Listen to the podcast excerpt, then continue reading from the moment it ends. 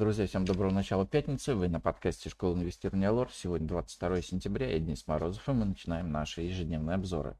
Итак, сегодня у нас в фокусе дня по экономикам. В 11.00 из ЕС индекс деловой активности за сентябрь предварительно. В 16.45 из США тоже индекс деловой активности за сентябрь предварительно. По торгам на московской бирже начинает действовать новый база расчетов индексов. По нефтегазу в 20.00 смотрим за количеством буровых установок из США. Ну а сегодня небольшой отскок рынка акций был бы логичен. Российский рынок акций падает всю неделю. Вчера индекс московской биржи потерял 1,7% и закрылся совсем близко от психологически важной отметки 3000 пунктов. Не исключаем, что сегодня эта отметка будет проколота, но все-таки рынок локально сильно перепродан. И отскок назревает. Стоит отметить, что сегодня пятница, и многие медведи будут сокращать шарты, чтобы не платить за их перенос через выходные. Проблески позитива начали проклевываться еще вчера.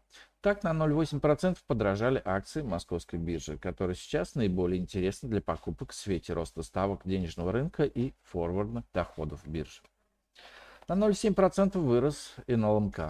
Но покупать акции металлургов не очень хочется, поскольку их экспертные доходы порежут вывозными пошлинами, размер которых будет зависеть от курса рубля.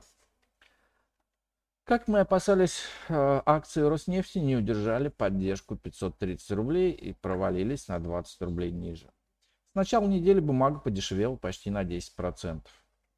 И это очень много для такого тяжеловеса и потенциально одного, одной из самых привлекательных компаний, да еще и в отсутствии значимых поводов для падения. Ждем отскока в Роснефти, который, впрочем, не исключает дальнейшего снижения с целью 480 рублей. В среднесрочных портфелях лучше иметь побольше денег на случай очень вероятной дальнейшей просадки индекса московской биржи, а также цен облигаций. Нефть сегодня с утра подрастает на полпроцента и торгуется в районе 93,7 долларов за баррель. Ждем повторного штурма сопротивления 95 долларов, который, быть может, будет успешным. Однако дорогая нефть уже давно не оказывает поддержки рублю, а в последнее время ее игнорируют и акции нефтяных компаний.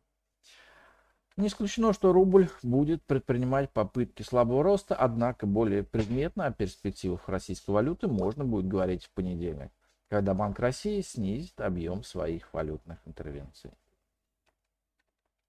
И сегодня это у нас все. Спасибо, что слушали нас. Всем хорошего дня, успешных инвестиций, хороших теплых выходных и до встречи на нашем подкасте завтра. Пока. Представленная в этом обзоре аналитика не является инвестиционной рекомендацией. Не следует полагаться исключительно содержание обзора в ущерб проведению независимого анализа.